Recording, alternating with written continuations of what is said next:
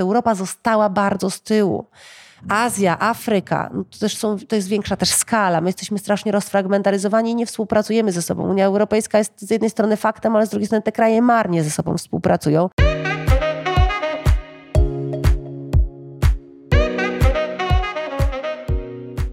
Cześć, witam Was serdecznie w kolejnym odcinku Nowoczesnego Lidera. Dzisiaj w Warszawie, w pięknym, starym budownictwie, dziewiąte piętro.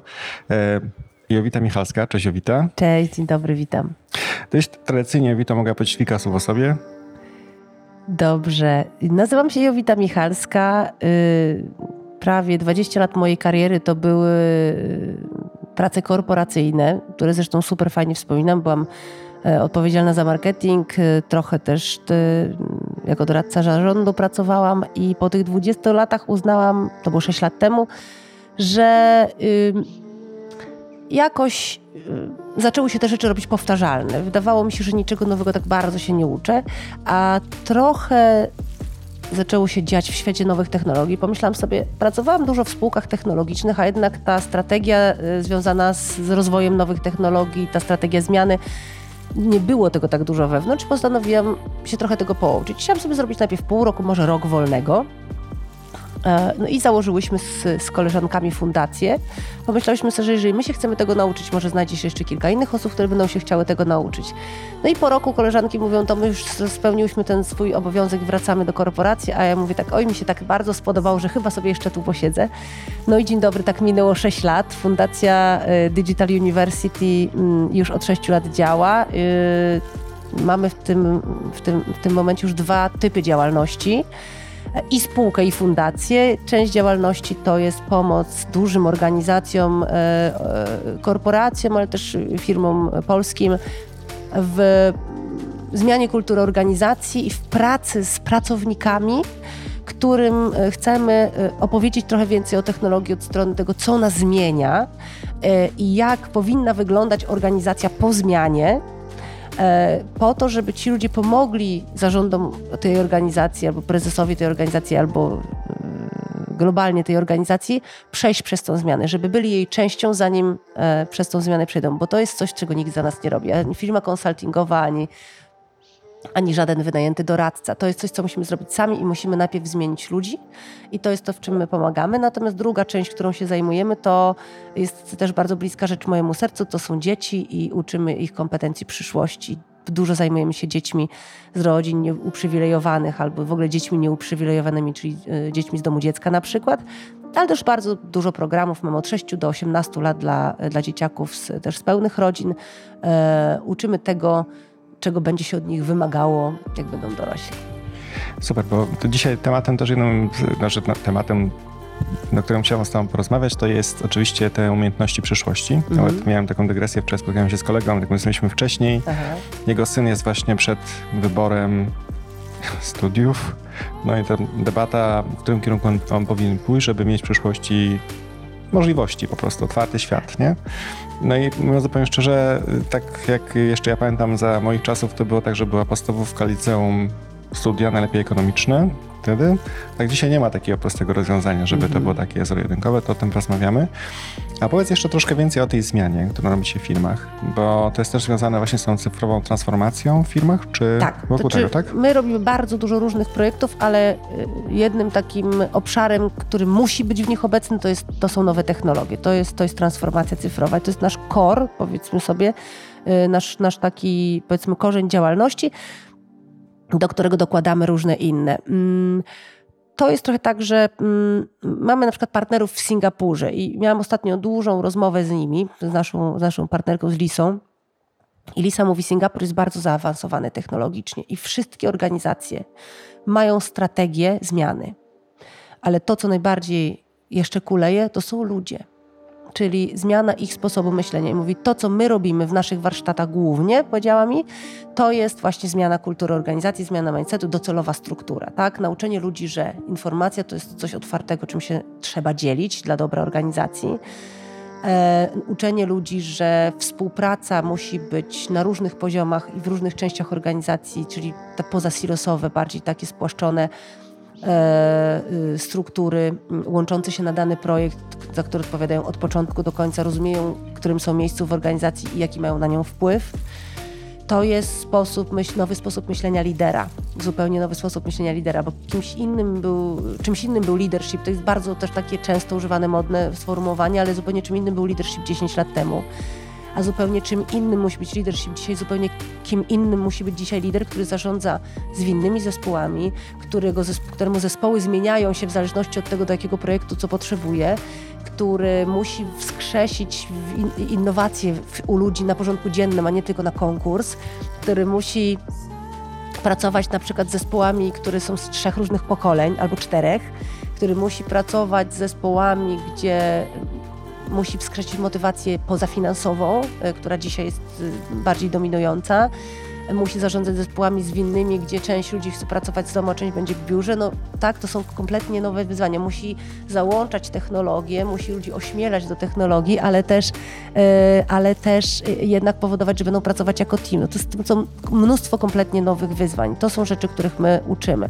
Ale uczymy też nie bania się technologii, tak? bo podstawowym dzisiaj problemem, zwłaszcza na początku drogi w organizacjach, jest to, że jest wielki strach przed nieznanym. Ja, ja, pracowałem 20 lat tutaj, ja to robię już 20 lat, nie będę się teraz zmieniał, a co to jest, a to mnie zaraz zastąpi, ja tylko się tego trochę nauczę, potem mnie zaraz wyrzucą, tak? Więc dwie podstawowe spotykane odpowiedzi przy prowadzeniu zmian to jest już to tak, coś takiego próbowaliśmy, to nie wyszło, to nie jest dla naszej firmy, albo to się u nas nie uda, tak? To, tego się nie da zrobić więc uczymy trochę właśnie zmiany sposobu myślenia, ośmielamy, pokazujemy też, mamy takie zajęcia, na przykład technologia dla nietechnologicznych, które pokazują dużo praktyki. Każą uczestniczkom, uczestniczkom i uczestnikom troszeczkę popro, podprogramować, tak, żeby nam się nalała kawa albo żeby coś się tam udało, to musimy jednak poznać trochę kod. E, i zobaczyć, że to jest dla każdego, a nie tylko dla tych z IT, których nigdy nie widzieliśmy tego back-office'u, mm, ale pokazujemy, co to jest IoT na przykład, tak? albo co to znaczy, że firma jest y, organizacją zarządzaną poprzez rozumienie danych.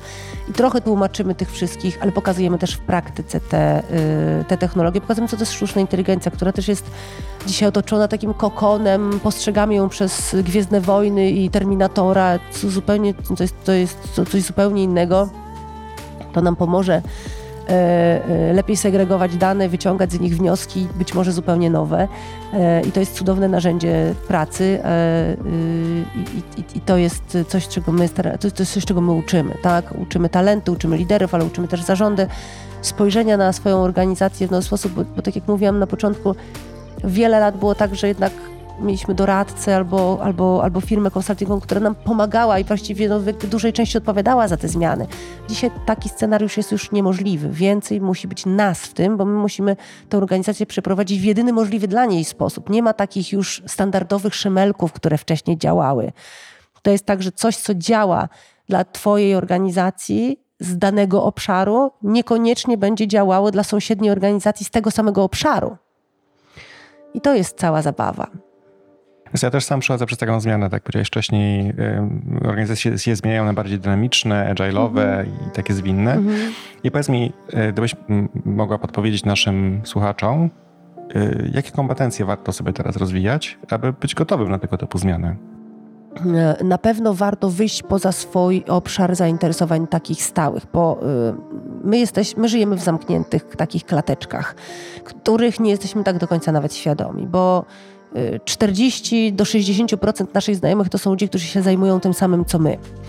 E, codziennie spędzamy 8 do 10 godzin na tym samym, co robiliśmy wcześniej co robimy, i, i, i e, obok nas są ludzie, którzy albo pracują w tej samej firmie tak jak my wiele lat, albo przyszli, przepraszam, z firmy, która e, robiła te same rzeczy do tej pory, tak? Więc my żyjemy w dosyć zamkniętych klatkach, czyli nie jesteśmy w stanie budować na podstawie tego, na na czym dzisiaj się dzieją największe zmiany, czyli takiej konwergencji, czyli takiego, um, taki, takiej wieloelementowości, tak? Czyli, że okay, ja jestem powiedzmy w branży medycznej, ale na przykład kiedyś wcześniej pracowałam w branży telekomunikacyjnej. Oni robili kiedyś takie coś, prawda? Może ja się sto, stamtąd zaciągnę tą wiedzę, albo mam super kolegę, który jest, nie wiem, ja jestem w marketingu, a on jest na przykład w IT, E, nie wiem, w liniach lotniczych i on mi takie coś opowiadał i ja na tej podstawie wpadłem na jakiś pomysł, bo innowacja się z innych miejsc nie bierze.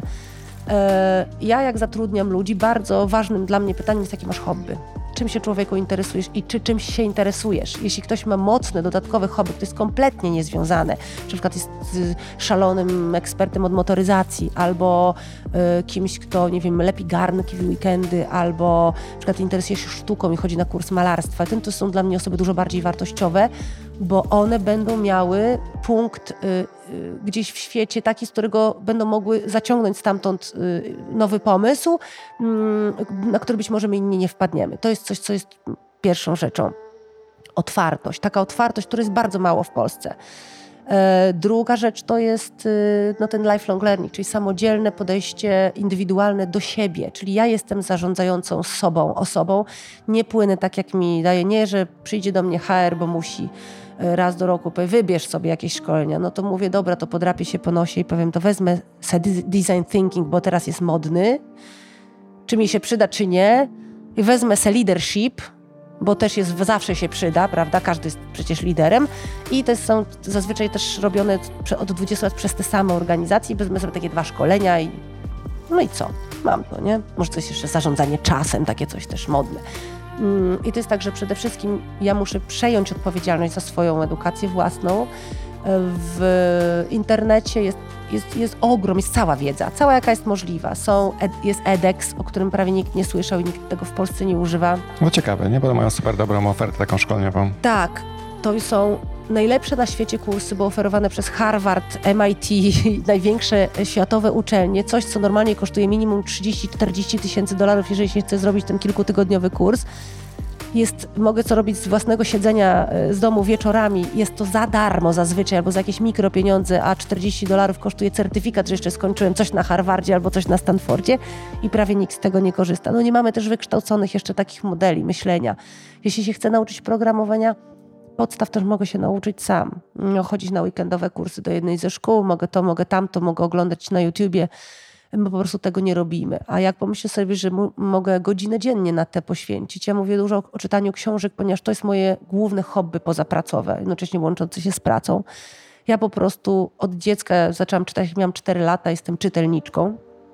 Ja czytam jedną książkę w tygodniu od dziecka i to jest godzina dziennie, 45 minut dziennie czy nie, jak sobie zrobisz rachunek sumienia swojego czasu dnia, to czy nie wygospodarujesz tych 45, no to pal licho, czytaj książkę na dwa tygodnie i zrób sobie pół godziny dziennie, ale codziennie, ale jako rytuał na czytanie. Jest to, jest to do, do, do stworzenia, tak? I jeżeli zaczniesz czytać książki z tematyki związanej ze światem nowych technologii, coś o sztucznej inteligencji, wziąć proste rzeczy, takie niekoniecznie dla zaawansowanych, ale takie dla, dla, dla wszystkich, powiedzmy tego Harariego, chociaż tego Harariego to chyba najczęściej w Polsce czytamy, ale on już daje bardzo dużo ogląd. Tą książkę, zwłaszcza y, te 21 lekcji albo ten krótką historię jutra, co najmniej trzeba dwa razy przeczytać.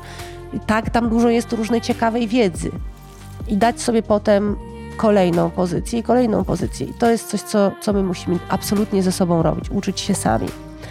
Kolejna rzecz, e, dać sobie e, szansę otoczyć się ludźmi właśnie, którzy nie są codziennie wokół nas. Czyli po, po, po znaleźć w organizacji, zrobić sobie taki reverse mentoring, odwrotny mentoring. To jest bardzo ważne. Ja e, szanuję ludzi, którzy mentorują startupy, ale ja się dwa razy tyle nauczyłam od startupów, z którymi rozmawiam, co oni ode mnie. I dziękuję od razu tutaj może im wszystkim, ale to są ludzie, którzy potrafią zrobić fenomenalny marketing za darmo.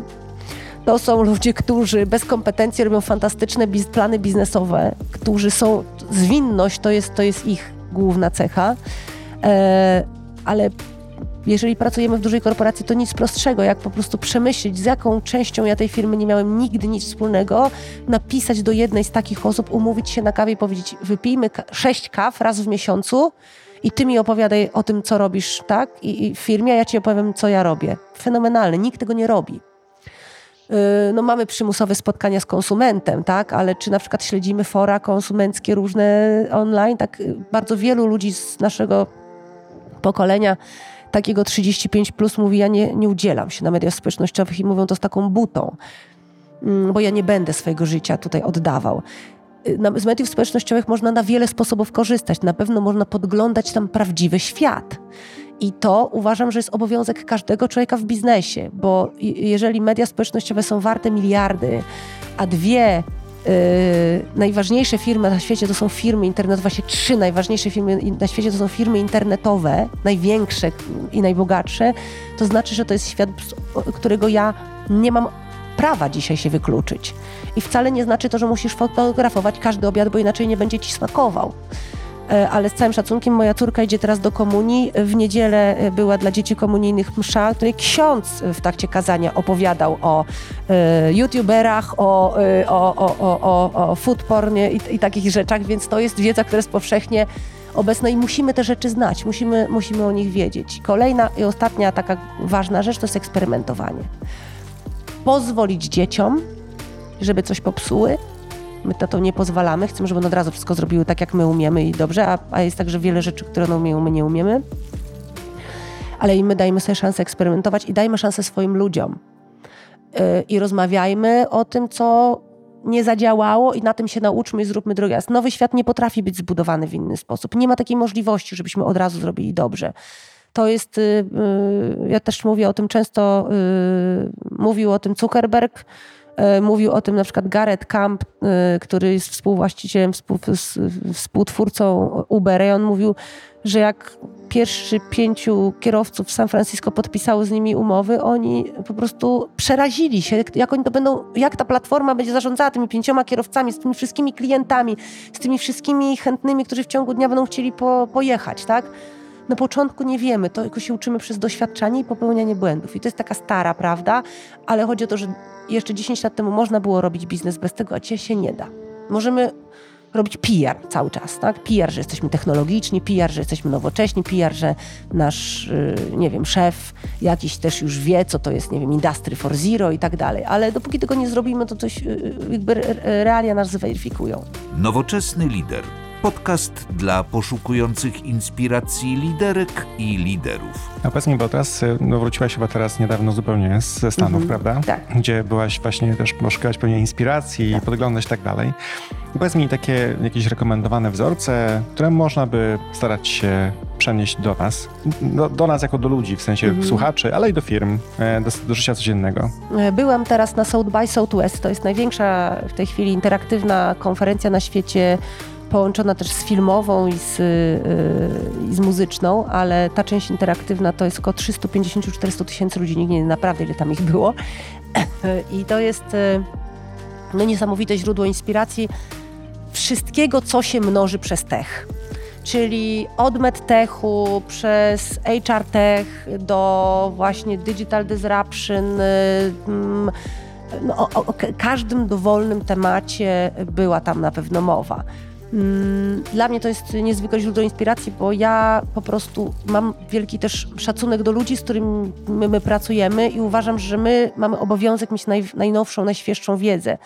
Stąd też na przykład moje wstawanie o 5 rano codziennie, żeby się codziennie douczać, bo ta nasza działka się po prostu zmienia. Nie mogę przez dwa lata mieć na przykład y, takich samych keynote speechy, prawda? Czy nie mogę prowadzić zajęć czy warsztatów o tym samym, bo po tygodniu to jest tak naprawdę już useless ten case prawda, jest bezużyteczny.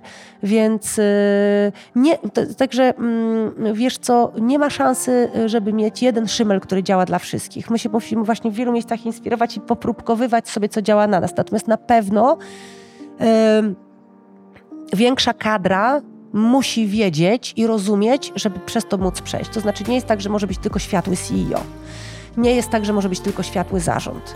I nie jest tak, że możemy myśleć, że nasi milenialsi, których mamy na samym dole piramidy, to są digital natives. To są, to są, to są takie powszechne błędy w myśleniu że oto właśnie tak się trochę śmieje, design thinking jest bardzo ważnym, yy, yy, ważnym skillem i my też uczymy design thinking, ale chodzi o to, że my sobie robimy takie nakładki, ok, to ja teraz zrobię dla całej firmy z Agile'a szkolenia i my będziemy już taką zwinną organizacją.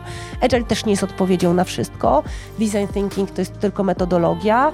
Yy, jeżeli my nie zmienimy sposobu myślenia na trwale wśród naszych ludzi, to nie zmienimy. Wiele firm też maluje trawę na, zieło, na zielono, mówi, my potrzebujemy inspirującego, wiele też organizacji tak z nami zaczyna rozmawiać, potrzebujemy inspirującego speakera, żeby tak poruszył naszą organizację. No i my ściągamy tego inspirującego speakera, który oczywiście świetną robotę robi. Wszyscy mają zapisany zeszyt niesamowitymi, że są tacy porwani tym, co on mówi, no ale potem przychodzi wtorek, środa, czwartek i piątek, y, znowu mam 200 maili nieprzeczytanych, a jak odpowiem, to, to oni znowu odpowiadają i to się nigdy nie kończy.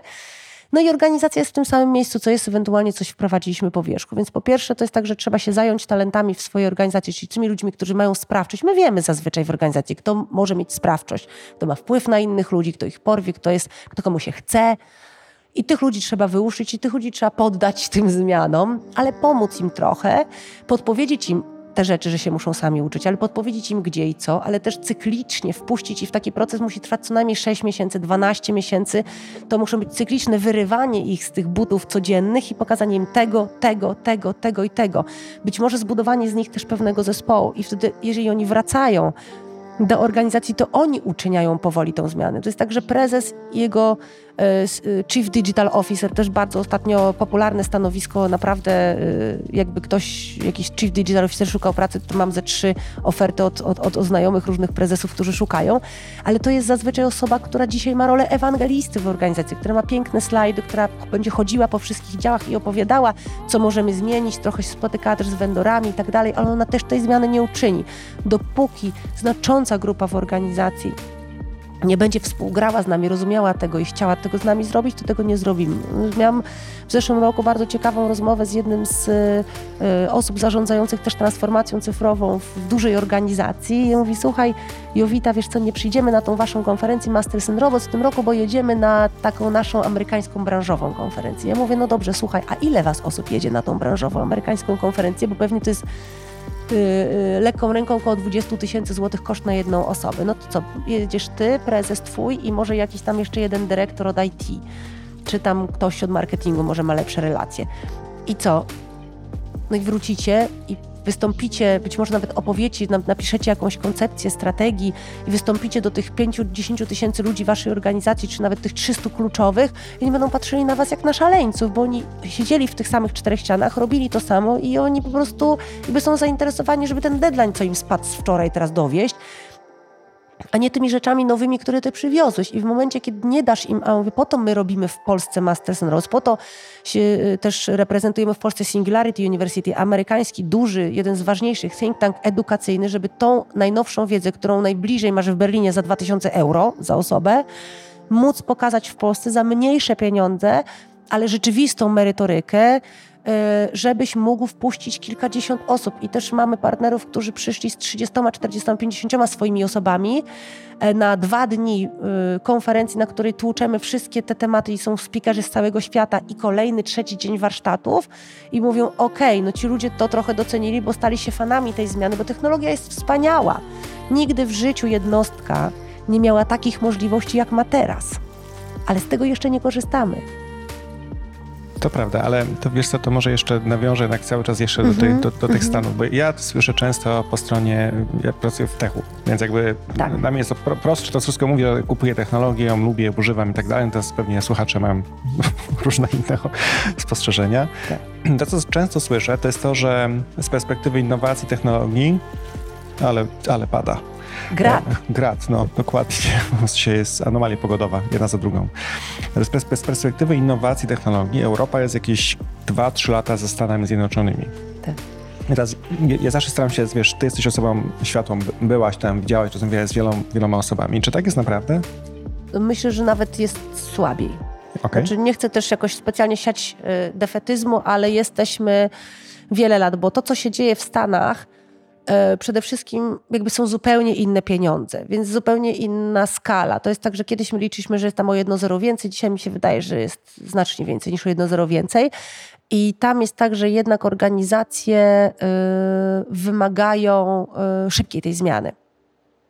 I hasło Data Driven Organization, tak, organizacja zarządzana przez dane, to jest tam fakt, a u nas teoria. U nas to jest tak, że nadal y, robimy fokus grupy, podczas gdy moglibyśmy się podpiąć pod rzeczywiste dane z komórek naszych klientów y, i wiedzieć, co oni w tej chwili robią, a nie to, co zadeklarowali. Tak? Y, mm, i, I myślę, że rzeczywiście tam jest jest ogrom zmiany. Patrzę, na przykład byłam dwa lata temu na programie mentoringowym i tam było dużo y, możliwości obserwacji, bo ja miałam też mentorów, miałam też mentorkę, z której robiłam job shadowing przez dwa tygodnie i ona zarządzała ogromną organizacją mediową. Y, I to jak widzę, że y, no, na przykład domy mediowe w Polsce gdzieś tam też wiedzą, że technologia jest ważna, mają w ofercie różne rzeczy związane z technologią internetowe, ale oni są organizacją, która wynajmując się klientowi, po, po prostu zarządza jego danymi, wyciąga wiedzę z jego danych, uczy go konsumenci, to jest zupełnie inny etap. To jest zupełnie inny etap i zupełnie kto inny CEO tam. E, więc y, bardzo dużo jest zmian, plus, y, plus tam rośnie mnóstwo też nowych spółek, no, które wchodzą w, jakby w, w, w obszar konkurencji i zmiatają te firmy. Tam jest, mówię, ta skala jest szybsza. W Europie jest tak, że nawet jak rozmawiamy w Singularity, no to to oni nie postrzegają Europy też jako bardzo duży biznes. Europa została bardzo z tyłu. Azja, Afryka, no to też są, to jest większa też skala. My jesteśmy strasznie rozfragmentaryzowani i nie współpracujemy ze sobą. Unia Europejska jest z jednej strony faktem, ale z drugiej strony te kraje marnie ze sobą współpracują. I, i też nie jesteśmy e, z racji skali e, dla rozwoju technologii ważnym obszarem. Więc my trochę e, powiedzmy, no nawet ja patrzę też pod kątem konferencji. Znakomita część konferencji no to jest tak, że płacą ci, co występują wciąż, a nie ci, co przychodzą posłuchać. Więc my jesteśmy cały czas w tym swoim sosie, dużo jesteśmy w swoim sosie. Y, ja myślę, że mamy, mamy, mamy kilku fenomenalnych ekspertów w Polsce, ale ja się głównie uczę za granicą, tych ludzi, którzy już to zrobili, jeżeli my chcemy to zrobić. Ja się uczę na case'ach, ja chcę czytać, oglądać case'y, chcę się dowiadywać, chcę rozmawiać z takim kimś czy z takim kimś, którzy już to zrobili. I my mamy mało tego. Wciąż zdecydowanie za mało. I mamy y, tych, mamy tych y, ludzi, którzy wiedzą się, y, dzielą się wiedzą po wierzchu. Bo przeczytałem, bo zrobiłem trzy TEDxy, obejrzałem trzy TEDxy, mogę opowiedzieć o czwartym. E, i mamy mało tej wiedzy, więc e, to jest coś, co, co musimy zacząć. My staramy się wprowadzać ten odwrotny model, wcale nie jest łatwo, bo wciąż przychodzimy do organizacji i mówimy, słuchajcie, wyślijcie 30 osób i zapłaćcie za bilet te 30 osób na naszą konferencję, bo tam jest wiedza a oni mówią, no dobra, ale my możemy wam dać pieniądze tylko z budżetu PR-owego, więc nasz prezes musi wystąpić w panelu, ale my mówimy, no ale czy na pewno chcecie, żeby wasz prezes wystąpił w panelu? Czy on ma merytorykę taką, jak będą trzy inne pozostałe osoby siedziały w panelu? No to bywa różnie, czasami jest tak, a czasami, że nie, prawda? Więc my trochę staramy się odwrócić ten model, bo my Dzisiaj nie możemy ściemniać, że się uczymy, musimy się naprawdę uczyć. I ta wiedza przychodzi w dużej mierze ze świata i trzeba ją stamtąd ściągać.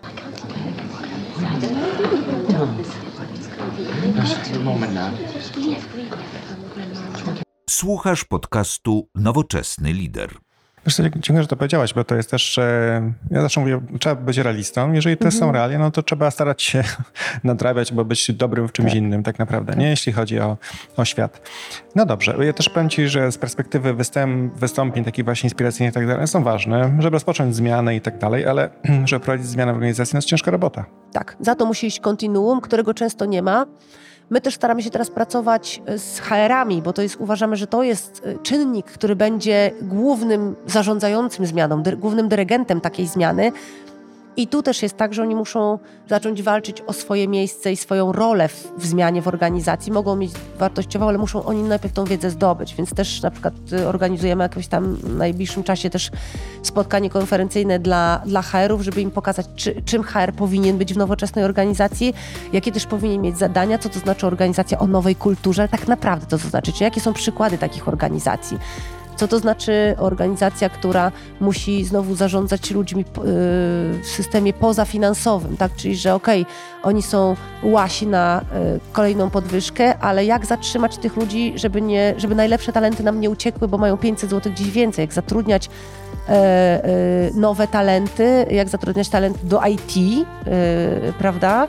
Ale też jak zatrudniać takie talenty, które są wszechstronne, bo to jest coraz większa potrzeba, żeby mieć ludzi, którzy rozumieją i tą stronę, i tą stronę.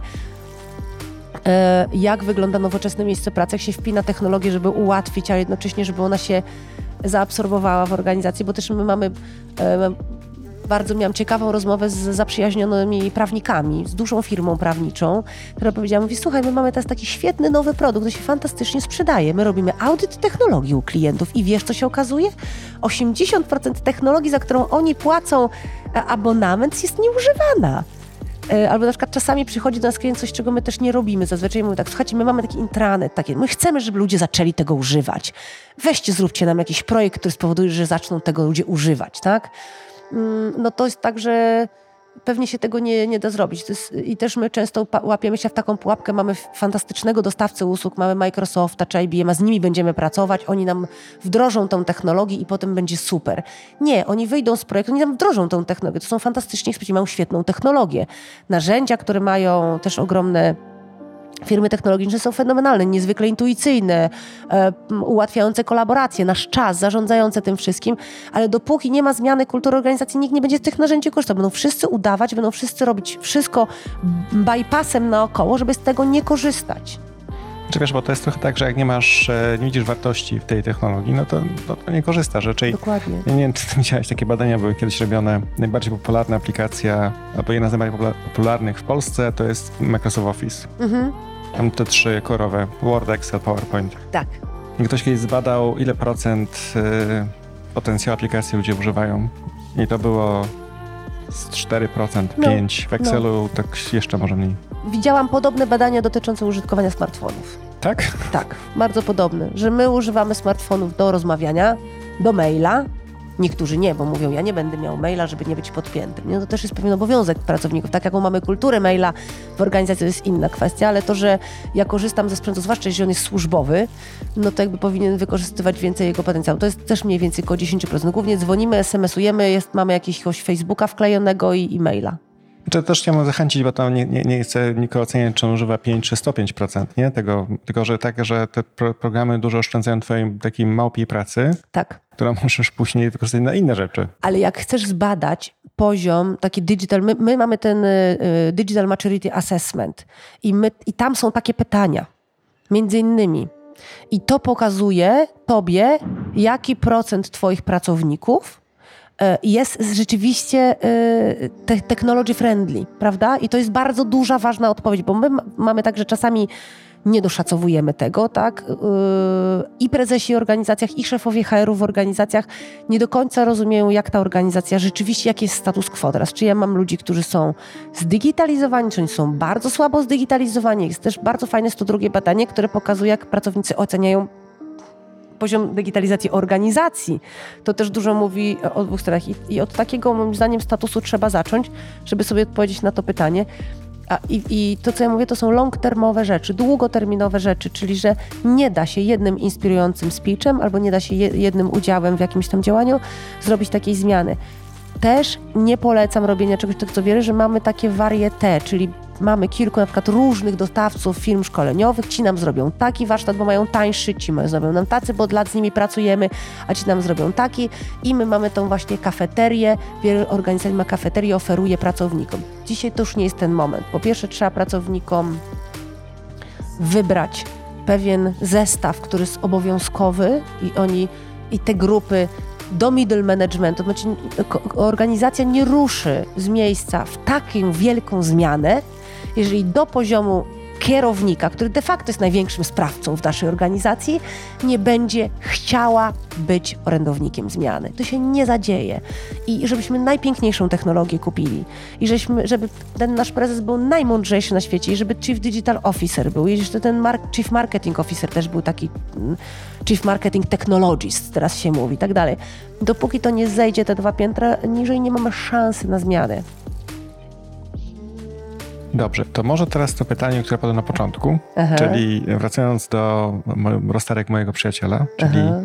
tę umiejętność na, na przyszłość, czyli jeżeli dzisiaj miałabyś się czegoś uczyć, oczywiście poza tymi umiejętnościami mówisz otwartość, mhm. elastyczność, e, przyzwolenie na popełnianie błędów, tak. e, to wszystko jest istotne, ale gdybyś powiedziała dzisiaj rzeczy, które w przyszłości mogą być użyteczne i cenne. Wiesz co, moja córka ma 9 lat ja pracuję nad tym tematem, więc gdyby mi powiedziała, że idzie na filozofię dzisiaj, byłabym zadowolona z jednej przyczyny. bo wiedziałabym, że będzie umiała logicznie myśleć, a maszyny myślą logicznie, a przyjacielem z pracy mojej córki będzie maszyna, jednym z. I moja córka musi rozumieć, jak ta maszyna działa. Dlatego my uczymy dzieci programowania i programowanie jest bardzo istotnym elementem. Nie dlatego. Za, za 7, 8, 10 lat nie będzie, przynajmniej basic programistów, pewnie będą wirtuozi, którzy nadal będą gdzieś konkurować z maszynami, choć ta dyskusja ciągle trwa. Natomiast według MIT w perspektywie 3-5 lat, według yy, mojego kolegi, z, który prowadzi szkołę programowania, z którym dzisiaj miałam właśnie rozmowę, to jest pewnie 10 lat, ale w tej perspektywie programowanie będzie raczej czynnością należącą do maszyn.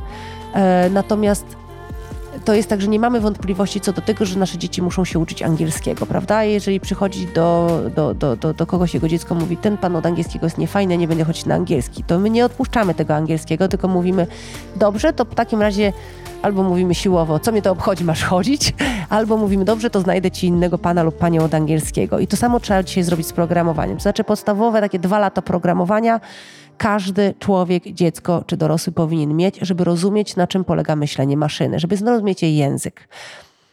Druga rzecz, to jest zestaw kompetencji kompletnie nietechnologicznych, bo znowu, jeżeli tak w takim szybkim tempie rozwijają się E, sztuczna inteligencja i robotyka, to wiemy o tym, że część z tych rzeczy, które dzisiaj robimy i dzisiaj są ważnymi naszymi kompetencjami, będą już kompetencjami przynależącymi do automatów, zautomatyzowanymi.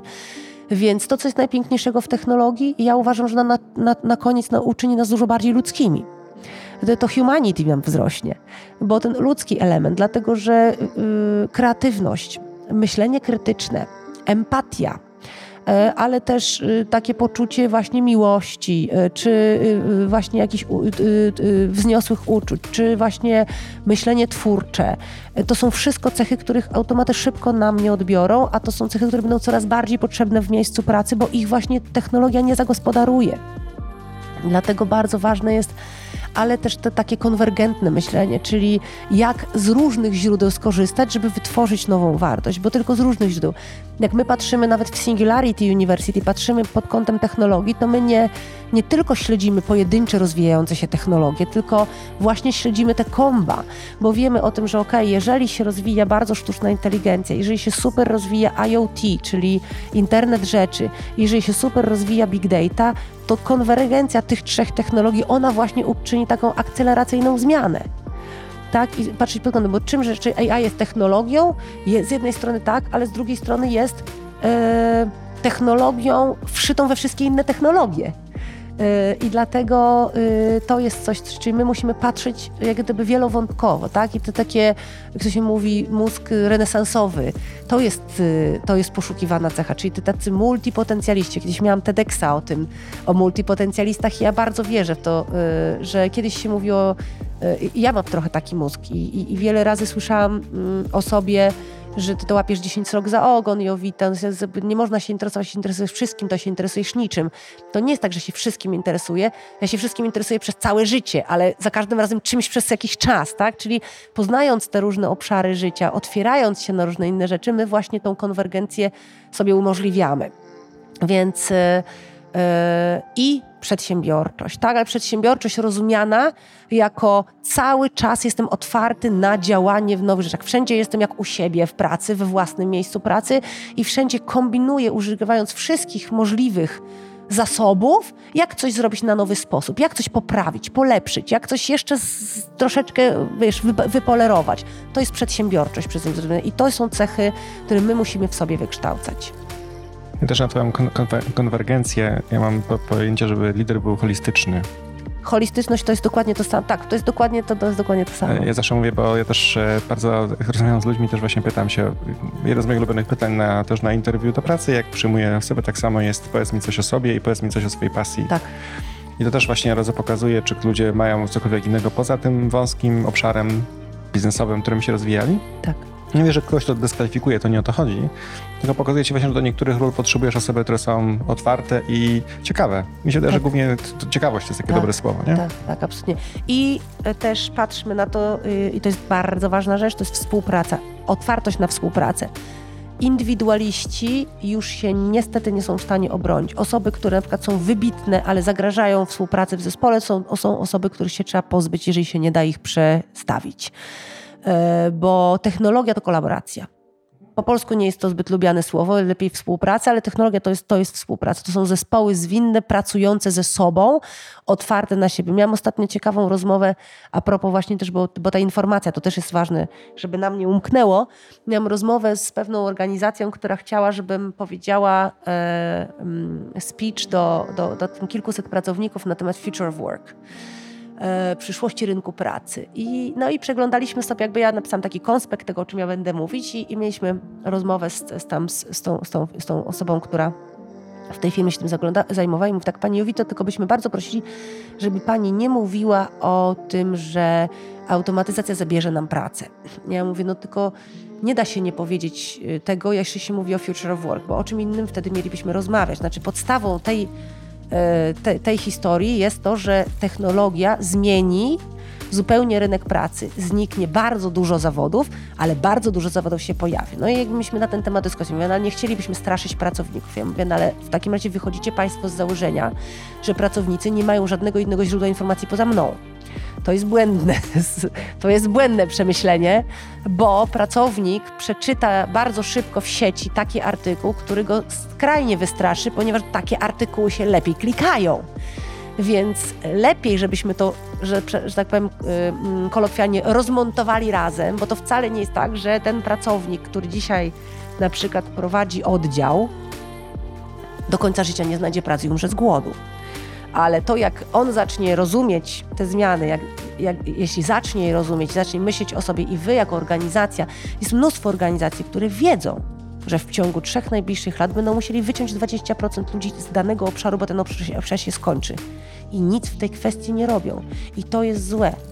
E, na e, South by Southwest jednym z takich trzech czy czterech kluczowych tematów, naprawdę kluczowych, była empatia. Technologia wymusza wielką pracę nad empatią i nad proaktywnym myśleniem o ludziach, bo ta technologia jest tworzona dla ludzi, a nie po to, żeby ich zniszczyć.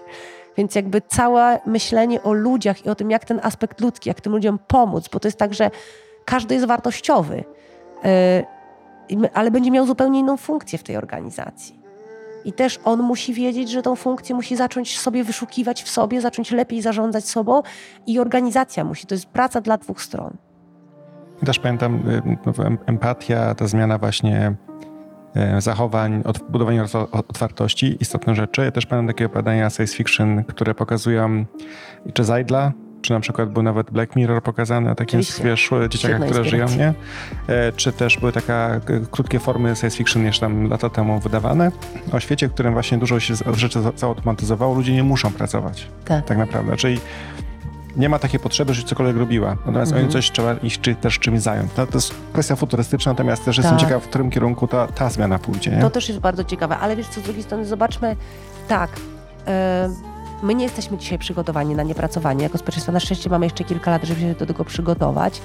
E, ale to jest tak, że powoli coraz więcej zawodów i czynności, które będą, bo to nie zawsze zawody, czasem czynności, które będą odchodziły, to są te przez nas najbardziej znienawidzone. To są niebezpieczne, powtarzalne, nudne, żmudne, e, mające e, duży e, e odsetek błędów to są rzeczy, które automaty, powinniśmy kochać te automaty, powinniśmy kochać yy, yy, technologię, bo ona nam to właśnie odbierze, zostawi tą całą najfajniejszą esencję. Technologia demokratyzuje świat, powoduje, że mamy dostęp, że tak jak mówię, nigdy w życiu jednostka nie miała większej władzy niż dziś. Jednostka, która może rozpocząć ruch poprzez media społecznościowe, tak? Dowol, dla dowolnej, dobrej sprawy jednostka, która ma dostęp do ogromnej mocy obliczeniowych. Jeżeli wejdzie komputery kwantowe, które będą działały w chmurze, no to znowu będziemy mieli dostęp do kolejnego narzędzia, które jest, no, ma niewiarygodne możliwości. Pomyślmy sobie, co 100 lat temu ludzie musieli robić w ciągu dnia, My dzisiaj mamy czas na myślenie, na kreatywność. I to jest tak, że jak patrzymy 100 lat temu nie było pralki, nie było wszelkiego rodzaju, nie wiem, robotów kuchennych, które nam dzisiaj ułatwiają pracę i, i, i musieliśmy, nie wiem, piechotą iść do pracy, tak? Tak sobie pomyślimy o tym, co dzisiaj już ta technologia stara, ile nam dała dodatkowego czasu, A autonomiczne samochody, ile nam kolejnego czasu dadzą na coś dodatkowego? Być może na relaksację, być może na medytację, być może na zbijanie bąków oczywiście, być może na, na naukę, być może na rozmowę z kimś bliskim. No to to jest po prostu fantastyczne, tylko trzeba się otworzyć i za, zechcieć korzystać z tego dobrodziejstwa, które nam daje. Tak, mam darmowe rozmowy z całym światem. Dlaczego mamy się kisić i, i po prostu ograniczyć się do czterech osób wokół? Ja pamiętam, ja pamiętam, jak jeszcze na studiach, miałem dziewczynę w mieście o 100 km ode mnie oddaloną, pisanej listy. No, no. Chyba w tygodniu. One dochodziły po czterech dniach, jeśli dochodziły. Teraz możesz romantycznie y, pisać listy, a jednocześnie codziennie z nią gadać. No, ją wi- widzieć prawie, że prawie jakby była, nie? Dokładnie tak. Więc to są rzeczy, których można i trzeba korzystać, ale to są rzeczy, które nam mogą pozwolić właśnie takiej pojedynczej osobie y, stać, się, y, stać się samemu tą zmianą. Tylko właśnie o, tej, o tym przes- przeskoku, że on jest taki bardzo już geometryczny, czyli dobrze określam, natomiast y, 20 lat temu, a dzisiaj to jakby zupełnie zupełnie Tak. inne planety, nie? Tak, Ziemia, potem tak. mamy pokolenie, które już nie pamięta przecież zupełnie życie bez Google'a tak naprawdę, nie? Od Dokładnie. dłuższego czasu. Wita, bardzo dziękuję Ci za rozmowę. E, przyjemnie się bardzo z Tobą rozmawiało. Są bardzo ważne i ciekawe rzeczy, o których mówiłaś. Dziękuję. Dziękuję. No i mam nadzieję, że jeszcze przy okazji się kiedyś spotkamy. A Bardzo jeszcze powiedz chętnie. tylko jeszcze dwie rzeczy. Te dwie Mhm. konferencje, które robisz, Master of Robots i, i tą drugą. Kiedy one się odbywają? Jak Mhm. można się zapisywać? E, y, HR Revolution e, to jest konferencja, która będzie 9 i 10 maja w Warszawie w, w Deharcie. E, I to jest konferencja, która, na, jak się wejdzie na Digital University na Facebooku, chociażby na naszą stronę digitaluniversity.pl, to jest tam dużo informacji. Jest też e, HR Revolution strona, e, podstrona taka poświęcona tej konferencji. Będzie dużo speakerów ze świata, którzy będą, którzy są bardzo doświadczeni w technologicznym HR i będą trochę pokazywać, ale, mówię od strony miękkiej, od strony twardej, więc to są, i są dwa dni, drugi dzień jest praktyczny, bo są też war, dzień warsztatowy, więc można sobie wybrać ścieżkę, którą się chce iść na te warsztaty, mm, sobie wejść. E, A druga, nasza flagowa, już trzeci raz organizowana w tym roku konferencja Masters and Robots. E, Od 1 kwietnia będziemy e, zaczynać też promocje i takie early birdsy, ale już wiemy, że w tym roku będą e, naprawdę też bardzo wartościowe. My zawsze mamy około 30 speakerów ze świata. U nas to, to nie jest tak, że mamy jednego jakiegoś takiego keynote'a, który coś powie po angielsku, a potem reszta to są ci sami ludzie co wszędzie gdzie indziej. E, My mówimy, w zeszłym roku mówiliśmy o czymś zupełnie innym, w tym roku będziemy mówić o zupełnie innych, nowych, świeżych rzeczach. E, My odpowiadamy na pytanie What's the future, tak? I jak to zastosować w praktyce do biznesu, ale też do swojego życia. Mówimy bardzo dużo o medtechu, czyli o tym, o, o, wiem, o digi, digi, digitalnym zdrowiu, o, mm, o, o tym już takim self-diagnosis, tak? Jakie są w tym, w tym obszarze wynalazki. Mówimy o długowieczności, kiedy ona będzie dostępna, jak. Mówimy o digital transformation, pokazujemy e, i ekspertów, i organizacje, e, które przeszły przez zmianę, pokazujemy ekspertów, którzy, do, którzy właśnie przygotowują takie narzędzia do tego. Mówimy dużo o innowacji, ale mówimy o tym, jakie są narzędzia, żeby wprowadzić innowacje w praktyce, a nie tak jak się śmia- tutaj uśmiechaliśmy na zasadzie konkursu, bo wiele organizacji próbkuje w tym obszarze, natomiast wszyscy mają jedną odpowiedź. Zrobiliśmy konkurs na innowacje i było 80 pomysłów, wyselekcjonowaliśmy z tego 6, ludzie przez 3 miesiące mogli nad tym pracować i nic z tego nie wyszło. E, Jeśli w ogóle było aż tak zaawansowane, tak? bo zazwyczaj to jest tylko konkurs. E, To są ludzie z całego świata, którzy pracują mm, z nami i z organizacjami i mówią tak, jeżeli chcesz, żeby codziennie twoi ludzie byli kreatywni, chociaż pracują w tej firmie 10 lat, to to są narzędzia. E, Mówi, będziemy mówić dużo o, oczywiście o autonomicznych samochodach, o, o w ogóle e, nowej infrastrukturze, o mądrych miastach, inteligentnych miastach, co to wprowadzi, jakie będą zmiany dla naszego biznesu, e, dla nas. Będziemy mówić o e, blockchainie, jak zwykle. Będziemy bardzo dużo mówić o sztucznej inteligencji i przenikaniu tej technologii w różne obszary, w różne biznesy, bardzo szczegółowo, ale będziemy też mówić o tym, będzie na przykład Mohamed Gawdat, którego y, też udaliśmy, udało się w tej chwili potwierdzić, y, który był przez wiele lat szefem Google Exa, a dzisiaj mówi o happy organizations, czyli jak w całym tym świecie technologicznym, żeby ta organizacja pozostawała organizacją szczęśliwą, żeby nam nie, nie uciekały talenty, żebyśmy y, mm, zatrzymywali ludzi dlatego, że oni czują cel, tak, i czują, czują jakąś więź z tą organizacją, żeby nam się dobrze pracowało, żebyśmy po prostu przenosili góry właśnie dlatego. Będzie bardzo mądry e, Singularity University ekspert e, e, Mark Bonczek, który y, się zajmuje Exponential Organizations, czyli on pokazuje bardzo ciekawą y, koncepcję, y, taką też bardzo praktyczną, która pomaga organizacji stworzyć sobie możliwość rozwoju exponential, czyli wykładniczego, tak? Czyli jeżeli my chcemy urosnąć dziesięciokrotnie, a nie o 10% w przyszłym roku, to na co powinniśmy zwrócić uwagę w organizacji, czemu się przyjrzeć. To jest cała taka diagnostyka i też um, wnioskowanie na jej, jej punkcie. Mega niesamowita rzecz. Byłam w zeszłym roku w San Francisco na jego wykładzie. Udało się go też zaprosić i potwierdzić, więc będzie. Będzie sporo mowy o, o tym, jak organizacje się borykają z, z właśnie z problemami zmiany. E, ale też dużo będzie, tak jak mówię, czynnika ludzkiego, czyli co ja mogę zrobić, jaka jest przyszłość właśnie edukacji. E, trochę te rzeczy, o których ja dzisiaj tutaj mówiłam, tylko dużo bardziej zaawansowanej e, formie takich nowoczesnych rzeczy. Będziemy też mówić o tym całym well-beingu mm, i tak dalej, i tak dalej. Więc to jest dwa dni samej konferencji plus trzeci dzień warsztatów. I będzie też bardzo fajna część taka, powiedzmy, expo. Będziemy pokazywać i kino VR-owe, i jak te technologie niektóre organizacje już wprowadziły, i jako konsument, co my możemy dzisiaj, kim być beneficjentem tego. Super, bardzo dziękuję. E, podlinkujemy wszystko oczywiście do odnośnie wydarzeń na blogu. Super, Dobrze? bardzo dziękuję. Także miłego dnia i powodzenia. Dziękuję i oczywiście zapraszam Cię na nasze wydarzenia, bo na pewno, na pewno też będzie bardzo fajnie. Dziękuję, do Dzięki. usłyszenia.